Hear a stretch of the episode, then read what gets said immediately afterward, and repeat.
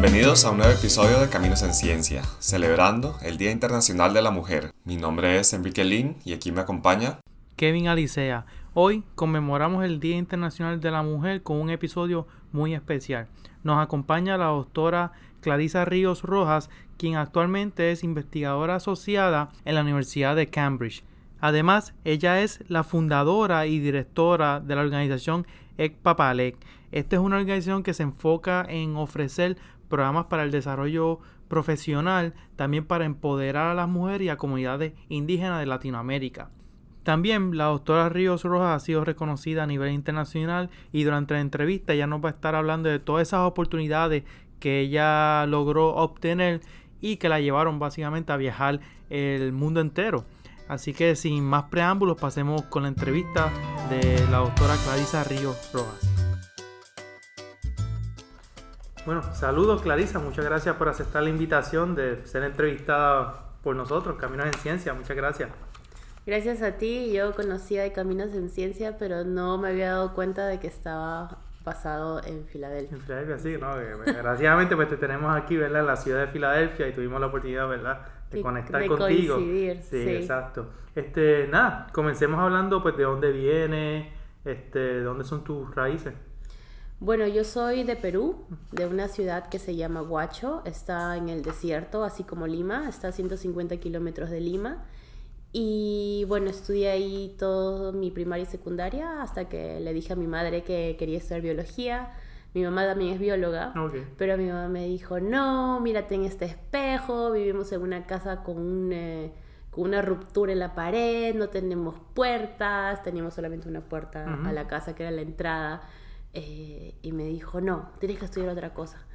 Pero felizmente eh, me apoyaron y aceptaron mi decisión de estudiar biología. Ah, entonces me mudé a Lima porque la carrera de biología no había en mi ciudad y estudié en la Universidad Nacional Mayor de San Marcos.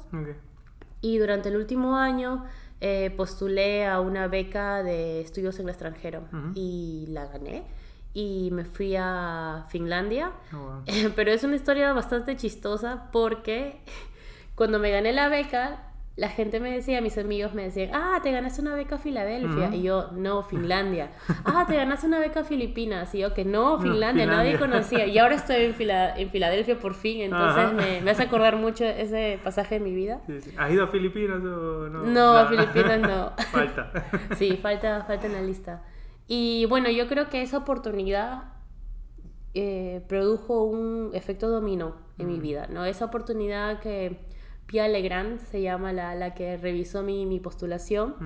Eh, de verdad que me abrió la oportunidad para yo poder desenvolverme en el extranjero y de esa manera fue que decidí irme sin beca a estudiar en, en Suecia, en el Karolinska Institute, donde terminé mi máster en biomedicina y neurociencia. Después de eso, bueno, trabajé en Alemania en una farmacéutica, pero luego decidí irme a Australia a estudiar mi PhD en determinación del sexo, oh, en biología molecular.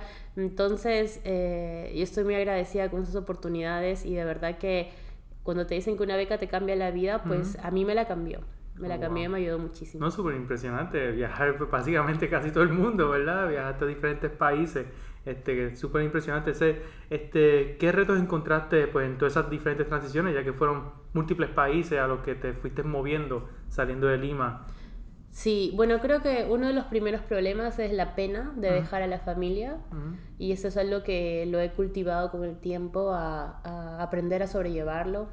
El segundo problema es la falta de dinero. ¿Qué haces cuando no tienes dinero para ah, pagar los estudios o para tu manutención? Pero como he escrito en alguno de mis artículos del blog, eh, lo que tú estás pasando, alguien ya lo pasó antes. Entonces es cuestión de ponerse a buscar y ver qué cosa hizo la otra persona y no empezar de cero. Entonces, por ejemplo, en Suecia, donde yo no tenía una beca, trabajé de mil oficios, ¿no? Trabajé enseñando español, eh, limpiando casas, limpiando los botes. Eh, y haciendo eh, babysitting, cuidando a niños. Cuidando a niños. Y entonces me di cuenta que al final que cuidar a niños era lo que más se, eh, me daba más dinero y también se adecuaba a mi horario de la universidad. Entonces al final terminé haciendo eso, después de seis meses, eh, un año y medio me la pasé haciendo eso y con eso terminé mis estudios de, maestría. Eh, lo tercero es que creo de que eh, muchas veces estás a caer. A mí me han dicho que no muchísimas veces, ¿no? Entonces creo que también ese es otro de los challenges o bueno, los obstáculos que la gente se desanima muy pronto. Yo sé que es difícil eh, que te nieguen las cosas, el rejection, ¿no? O sea, que te digan tú no lo vales, tú no eres buena, pero al final yo creo que es como un juego de números, ¿no? Yo para, por ejemplo, ganar esta Eisenhower Fellowship, que es la razón por la que nos hemos conocido en Filadelfia, es porque he postulado a 50 cosas. ¿no? Y me, me, dijeron no a 49, pero me dijeron una sí, que es la Eisenhower Fellowship. Entonces creo que esos han sido los, los obstáculos que, que, he aprendido a sobrellevar y, y, ya más o menos lo sé. Exacto. ya tengo un máster ya en sobrellevar estos obstáculos. Sí, no, y como obstáculo también es consejo, ¿verdad? De uno puede solicitar a todo lo que, todas las oportunidades que uno encuentre, porque como mencionaste, de 50 quizás una te da la oportunidad de pues hacer este tipo de cosas que... Entonces, ¿qué, qué es lo que estás haciendo actualmente ahora mismo? Este, ¿No estás haciendo research, estás de investigación como tal o sigues haciendo investigación? Bueno, eh, cuando terminé el, el, el doctorado, decidí, eh, bueno, es que también pasaron muchas cosas mientras terminaba el doctorado, creé Papalec, que es esta organización que eh, busca ayudar a los estudiantes latinoamericanos a conseguir sus sueños académicos a través de mentoring y contenido en YouTube, blog, etcétera, y campañas en línea. Y ese, eh, y el Papalec, que en realidad yo pensé que lo creé para ayudar a otra gente, me ayudó a mí porque me hizo cambiar mi visión del mundo en relación a qué es lo que se necesita. Entonces, para mí, mi prioridad ya dejó de ser biomedicina y, crear nuevos eh, medicamentos para la salud. Y, me di cuenta de que era una prioridad para mí cambiar las políticas públicas que no están ayudando en educación, en ciencia y tecnología. Entonces ahí fue donde hice la transición terminando mi, doctorado y comencé a... Era un nuevo rubro, entonces tenía que eh, capacitarme. Fui, a, postulé a muchas conferencias y me salieron algunas con la UNESCO con el International Network of Government Science Advice y bueno, y muchísimas más. Y poco a poco fui eh, ganando las herramientas, las habilidades que necesitas para desarrollarte en este, en este rubro. Y me salió una primera oportunidad que fue asesorar a una de las agencias del Ministerio del Ambiente en Perú en términos de mm, igualdad de género en el trabajo, que eso ya viene por una experiencia que yo tuve con Naciones Unidas Mujeres que me eh, seleccionó como una mujer, champion for change, una, campeona, una campeona por el cambio. Entonces ahí gané mucha experiencia y luego en Papalec tenemos un programa de empoderamiento de la mujer, entonces creo que por esa razón vieron mi perfil y me llevaron ahí.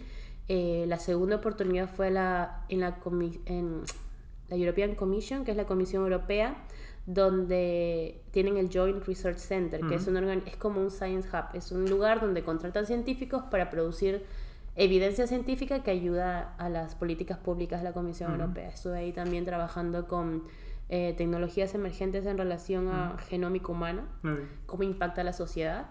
Entonces tú me preguntabas si eso ya no es investigación. Bueno, para mí fue bastante investigación, fue trabajo de, de, oficina, estar viendo cuáles son los últimos... Eh, artículos científicos en el tema, eh, ver cómo, eh, cuáles eran las reacciones de la población en términos a esto, cuáles son los negocios en, en, genómica humana y cómo esto podría impactar, cuáles son las políticas públicas que no están en, en lugar eh, en, el, en, los momentos, en este momento en los gobiernos para que puedan controlar o regular estos negocios.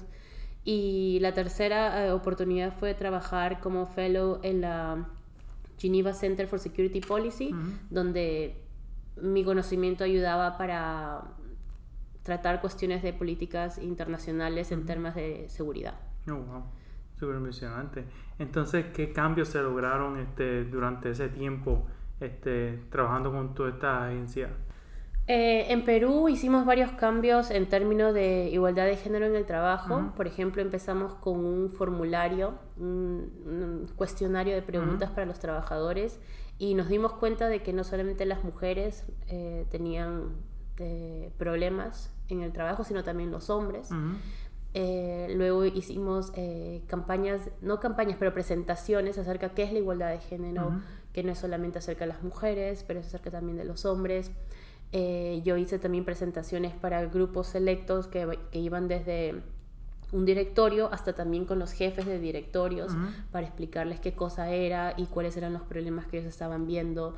Por ejemplo, un ejemplo rápido, eh, cuando se, se, va a trabajar a campo, a la selva de Perú, hay una tendencia a que se, se, lleven a los hombres, porque los hombres pueden cargar más cosas, porque los hombres tienen más facilidad de de correr e ir al, al, baño, entre comillas, ¿no? Etcétera, etcétera. Y lo importante de, de, estas conversaciones era hacerles dar cuenta de que nadie dice que los hombres y las mujeres son iguales, biológicamente son diferentes, pero en el, en el trabajo tienen igualdad de derechos. Entonces, en la labor del jefe o la jefa de, de, este proyecto es asegurar que ambos van a tener las mismas oportunidades. Entonces yo les explicaba, cada vez que tú no, mandas a una mujer a hacer trabajo de campo, esa mujer en su CV no tiene experiencia en cambio amazónico. Entonces, cuando ella vaya a postular otro trabajo, van a, van a contratar al hombre porque le falta eso. Entonces, tú le estás mm, previniendo trabajos en el futuro también. Entonces, era una campaña de concientización, eh, lenguaje inclusivo. ¿Y cuán fácil fue pues llevar a cabo este tipo de conversaciones, verdad? Con una comunidad que quizá pues es mm, algo que nunca lo pensaron. Es eso, eh, yo creo de que había bastantes ganas de cambiar, pero sí me di cuenta de que hay muchas cosas de que lo tenemos tan adentro que no nos damos cuenta, ¿no? Igual también, por ejemplo, la imagen de la organización eh, eran afiches y siempre eran hombres. En los videos mm. eran 90, yo me senté a contar cuántas veces salía, ¿no? Una foto de o imagen de hombres eran 90 contra 10, entonces eso también previene, ¿no? De que mujeres uh, postulen a estos trabajos porque no, no se ven representadas, ¿no? Dicen, claro. sí, Entonces, eso son cosas pequeñas pero que también influyen. En términos de la Comisión Europea, pues eh, las tecnologías emergentes van más rápido que las políticas públicas. Y en por ejemplo, en Genómica Humana tú habrás visto de que ahora tú mandas una muestra de saliva y te dicen es 30% de Puerto Rico, 10% de México, pero lo que no se sabe es de que hay algunas compañías que venden tu data genética a farmacéuticas, que por un lado está bien porque necesitamos más data para hacer, ser más específicos, pero por otro lado tú pagas 70 dólares por el kit y ellos, sabrá Dios por cuánto lo venden, ¿no?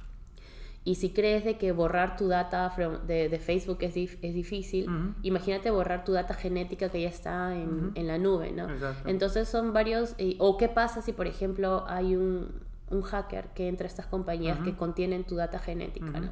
Eso es solamente un ejemplo para... para ah, para comenzar a, a, pensar ¿no? cuál es el impacto de la genómica humana en las sociedades y en, las, en los ciudadanos.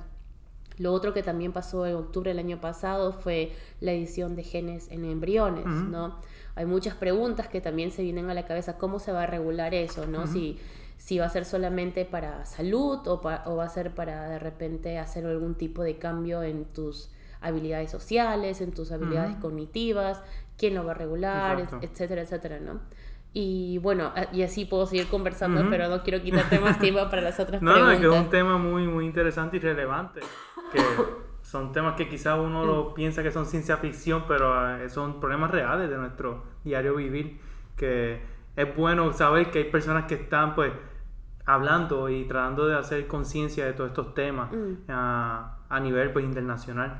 Eh, quería volver a, pues mencionaste brevemente tu, tu iniciativa. Ah, quiero hablar un poquito más de, de dónde surgió esta iniciativa, el nombre, el origen del nombre. Yo sé que estábamos hablando, pero para el público, ¿verdad? Que este sería súper fascinante escuchar de la persona que, que, inició, ¿verdad? Este proyecto. ¿Y qué tipo de, de, iniciativas se llevan a cabo como parte de esta organización? Eh, cuando yo estaba a punto de terminar el doctorado, me sentía feliz porque decía, eh, lo logré, o sea, soy, estoy convirtiéndome en la científica que siempre quise ser. Pero la segunda parte de, ese pensamiento fue, ¿y por qué yo? ¿no? O sea, hay mucha gente que también quiere hacerlo y no lo logra. ¿no? Entonces dije, tiene que haber alguna razón por qué fui yo. Entonces comencé a pensar, bueno, ¿qué, qué he ganado en todos estos países y tiempo? muchos contactos. Entonces dije, muchos contactos que también como yo se han buscado su propio camino y han encontrado pues algún tipo de éxito en lo que quieren lograr, ¿no? Entonces dije, bueno, voy a hacer un blog. Voy a hacer un blog donde yo cuento cómo puedes estudiar en Finlandia, cómo puedes estudiar en Suecia, en Australia, para que la gente de Latinoamérica no empiece de cero. Y empecé el blog, eso fue en julio del 2015, y luego pasaron dos, tres meses y comencé a empezar, esto no es suficiente. Entonces dije, voy a pedirle a mis amigos, no que escriban para el blog, pero que se conviertan en mentores. Voy a crear una plataforma de mentorías en español, no en inglés, y que nosotros vamos a poder pasar, o sea, en vez de escribir un blog, o sea, tener una conversación directa con alguien que tenga sus preguntas específicas acerca de un lugar, acerca de una carrera o acerca de cualquier otra cosa. Y así eh, empezamos como con cinco gatos, digámoslo así, que eran amigos míos, amigas también, y lanzamos. Yo misma creé eh, la website, eh, me comencé a aprender cómo hacer websites en, en línea y bueno, y así empezó todo. Y desde ahí Ecpapalec ha crecido de una manera de diferentes programas, muchos más mentores, en un momento fuimos 40 mentores con carreras que van desde astrofísica hasta turismo y desarrollo sostenible. Y, hemos, en promedio ayudamos alrededor de 100 estudiantes al año. Y las mentorías son mucho más porque a veces el mentí o el estudiante quiere como 3, 5 mentorías, ¿no? Entonces esos números varían. Y hace poco lanzamos una nueva website que es un poco más eh, amigable para el usuario. Y del programa de mentorías también creamos un programa de empoderamiento a la mujer. Y el primer año lo que hacíamos era llevar a mentoras a colegios secundarios donde ellas contaban su historia. Cómo estudiaron una carrera, eh, lo bueno, lo malo, los obstáculos, etc. Y luego tenían un, un espacio para conversar entre ellas.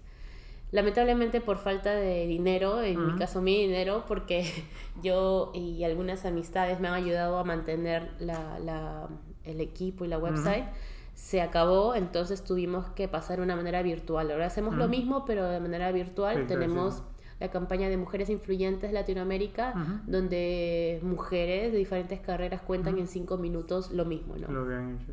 Y todo en español. Todo en español.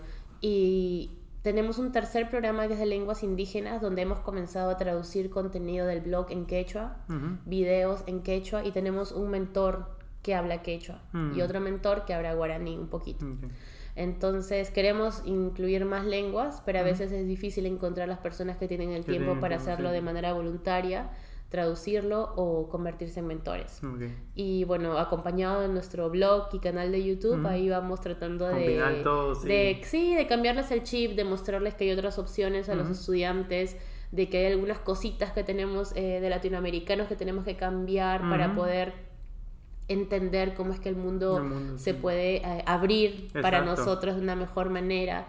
Y ahí estamos. Sí, que a veces es eso, a veces no es que las oportunidades están o no están, esa proactividad de uh, si uno es proactivo o esos detallitos que quizás uno no, no, esas destrezas que uno no tiene para manejar los sistemas, la búsqueda de, de fondos, de becas, etcétera. O sea, hacer eso de forma accesible es un, eh, de gran beneficio ¿verdad? para los estudiantes. Y esto es una iniciativa que es básicamente para la comunidad, como diferentes comunidades en Perú, está abierta para toda Latinoamérica. Es para toda Latinoamérica y para todos los latinos que están así como nosotros en otras partes del mundo tenemos mentis en Alemania, en Tokio.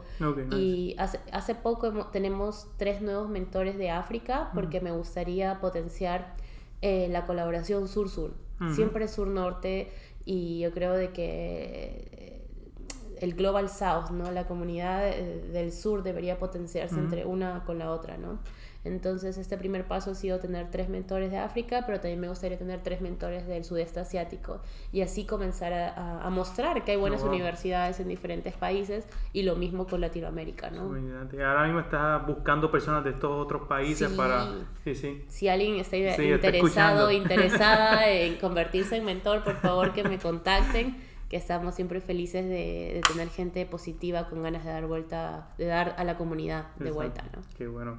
Este, así que ya, ya saben, vamos a dejar la información al final de, de la entrevista para todos aquellos que si nos están escuchando ¿verdad? en esos lugares, pues este, aprovechen la oportunidad. Este, nada, no quiero pues tomar mucho tiempo de tu tiempo, ¿verdad? Este, quería pues concluir este, a, preguntándote si, si tienes algún consejo, algo que pues los ayude a llegar a donde tú has llegado actualmente? Yo creo de que lo mejor que yo tengo es la persistencia.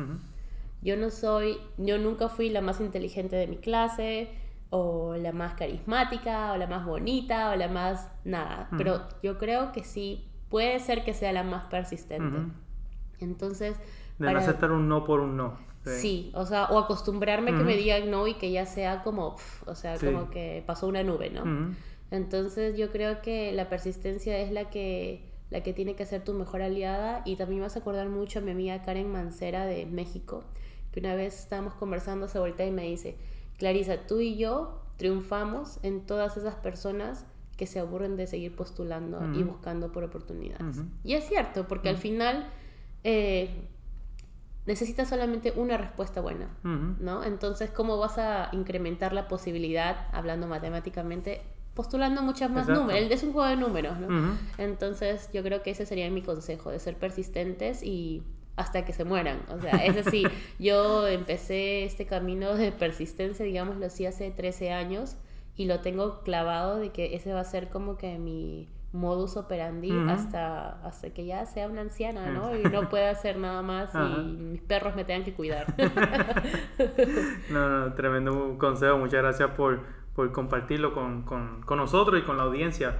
Este, estamos muy agradecidos pues, de la oportunidad de escuchar de tus caminos en ciencia, de, todas esas tremendas iniciativas que has llevado a cabo. De verdad que son muy, muy inspiradoras y espero que, al igual que yo me siento inspirado ¿verdad? en esta entrevista, que muchas de las personas que están escuchando se sientan de la misma forma. Así que agradezco mucho este, el apoyo que tienes con la comunidad latina y todo lo que has logrado y has hecho. Así que Muchas gracias, de verdad. Y yo te agradezco a ti porque es lo que estamos haciendo todos de diferentes partes del mundo, ¿no? Tratando de buscar iniciativas, formas de cómo seguir apoyándonos eh, de latino a latino, ¿no? Eh, empoderándonos uno al otro, creo que vamos a salir adelante y de verdad felicitaciones por tu podcast, te deseo lo mejor y que sigan los éxitos. Muchas gracias. Wow, tremendo episodio el día de hoy con la doctora Clarisa Ríos. La verdad que una historia súper interesante de cómo una beca que le ofrecieron a Clarisa eh, para irse a Finlandia le abrió muchísimas puertas. Después de Finlandia se fue a Suecia, de Suecia a Alemania, de Alemania a Australia y de ahí a trabajar en Perú con el Ministerio del Ambiente, también a trabajar con la Comisión Europea y con la UNESCO. De verdad que un gran ejemplo por seguir para todas las personas en Latinoamérica. Una de las lecciones más importantes que, de la que habló fue, bueno, primero lo difícil que es dejar a la familia y como eso es un proceso que lleva muchos años donde uno eh, como que va lidiando con esto y lo va aceptando. Eh, pero no deja de ser difícil. Y bueno, también la falta de dinero y y ver cómo hacía ella para poder pagar su maestría en Suecia, eh, trabajando como niñera, limpiando botes, eh, limpiando casas. La verdad que muy increíble lo persistente que fue durante todo ese tiempo y creo que esa es una de las lecciones más importantes que nos deja el día de hoy. Lo importante que es eh, ser persistente y seguir aplicando. Van a haber muchas veces donde nos rechacen para una propuesta u otra, para una beca, siempre hay que seguir, hay muchas becas allá afuera y lo único que se necesita es una para que te pueda cambiar la vida, como ya vimos en el ejemplo de Clarisa. Definitivamente estoy de acuerdo con todo lo que mencionaste y resaltaste sobre los caminos en ciencia de, de Clarisa. Eh, sobre las becas, este, quiero resaltar también que, eh, como ella mencionó, ella tiene la iniciativa de ECPAPALEC, que de hecho su página web es ecpapalec.com y ahí encontrarán varios, muchos recursos, ¿verdad? Hay un sinnúmero de recursos que es de gran ayuda para esas personas que están, ¿verdad? Creciendo a nivel profesional. Como ya mencionó, hay oportunidades de desarrollo profesional eh, para todos los latinos y latinas de todas las, todas las partes del mundo. Eh, hay muchas historias que cuentan eh, varios de estas personas que se encuentran en diferentes lugares, que comparten, ¿verdad? Esas oportunidades, esas becas, esos programas que ellos encontraron durante su camino y sirven de ejemplo y también de recurso para entonces nosotros conocer cuáles son estas oportunidades. Cabe resaltar que también estas oportunidades eh, ellos las comparten no solamente en su página web, pero también en las redes sociales a través de Facebook y de Twitter bajo el mismo nombre Ekpapalek. También este, ellos no solamente proveen información en español, como ellos, como ella resaltó, pero también ellos también eh, tienen esas iniciativas de forma accesible para grupos nativos de Latinoamérica. Ellos comparten información en lenguas indígenas, así que eso me pareció súper fascinante. Así que les exhorto a que visiten esa página. También una de las iniciativas que ella está tratando de establecer o que quizás ya está eh, estableciendo actualmente es esas colaboraciones entre eh, las regiones del sur eh, con Latinoamérica, ¿verdad? Y este, con América del Sur. Así que eso es algo muy importante porque como ya resaltó, muchas de las colaboraciones se dan de norte a sur, ¿verdad? Y si se pueden seguir estableciendo otro tipo de colaboraciones, ¿verdad? En adición a esa, por ejemplo, como la que ya mencionó, de sur a sur, sería sumamente fascinante. Así que si conocen a alguien que se encuentre en una de esas regiones que ella mencionó, por favor, pues eh, déjenle saber la información y si también pueden compartir este episodio con esas personas. Bueno, nuevamente eh, saben que nos pueden conseguir a través de nuestra página web www.caminosenciencia.org también en Facebook y en Twitter donde van a ver eh, todos estos episodios que hemos estado compartiendo y que seguiremos compartiendo. Nos encontramos eh, recolectando más historias y tenemos muchas historias aquí eh, eh, para, compartir con ustedes, así que manténganse al tanto a través de nuestras plataformas. también no se lo olviden, nos puede conseguir a través de iTunes y del el podcast app. Y nada, nuevamente los esperamos para más. Caminos en Ciencia.